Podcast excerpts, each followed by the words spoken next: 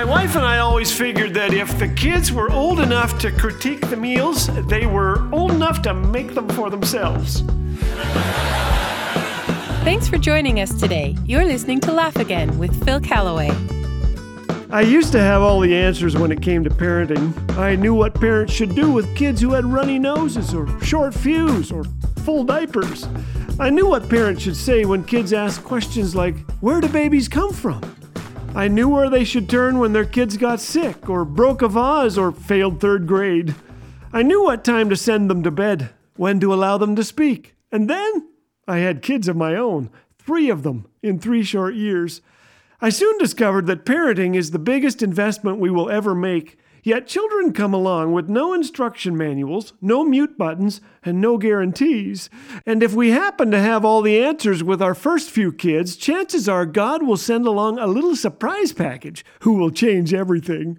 Chances are this same child will go to Bible camp one day and send us a letter which causes us to question every answer we've ever had.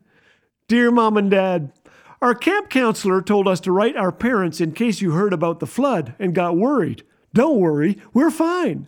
I got out of the cabin just before it floated away, and I still have my toothbrush. Nobody got drowned because most of the kids were out in the woods looking for Isaac. Luckily, black bears aren't as fierce as grizzlies, so Isaac is okay. Please call his mom and tell her he can't write because of the cast. We never would have found him in the dark if it hadn't been for the lightning. Did you know that if you put a gas can on a fire, it'll blow up? Wet wood doesn't burn so good, but hair does.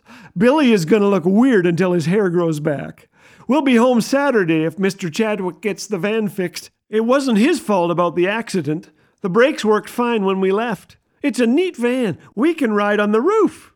Mr. Chadwick is going to teach me how to drive. Don't worry, he only lets me drive on mountain roads where there isn't much traffic, just logging trucks and moose. I threw up this morning. Our speaker, Mr. Gibbs, said it was probably just the leftover potato salad.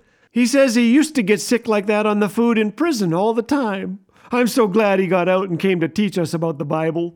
Well, I better go. We're going to town to mail these letters and buy bullets. Don't worry about a thing. Love, Jeffrey. P.S. How long since I had a tetanus shot?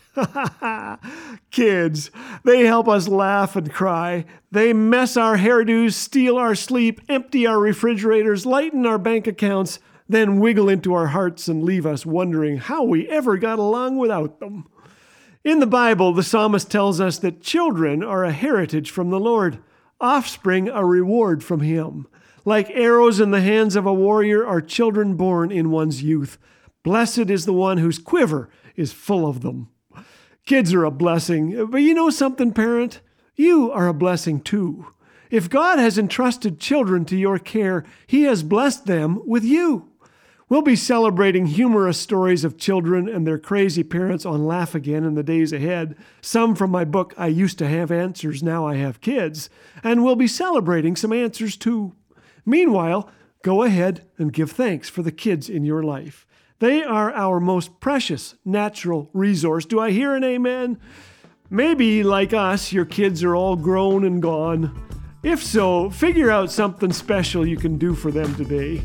And if your children are still hanging around, remember that they learn a little bit like a chimpanzee learns by watching its parents. So give them something fantastic to imitate today. Have you been listening to Laugh Again for a while? We hope so, and we hope you've been encouraged. One listener wrote, Well done, Phil. You are appreciated, not just for your great and corny jokes, but for reminding us what's most important. Laugh Again only exists because of the generosity of friends like you. To donate, visit us online at laughagain.org. Laugh Again, truth bringing laughter to life.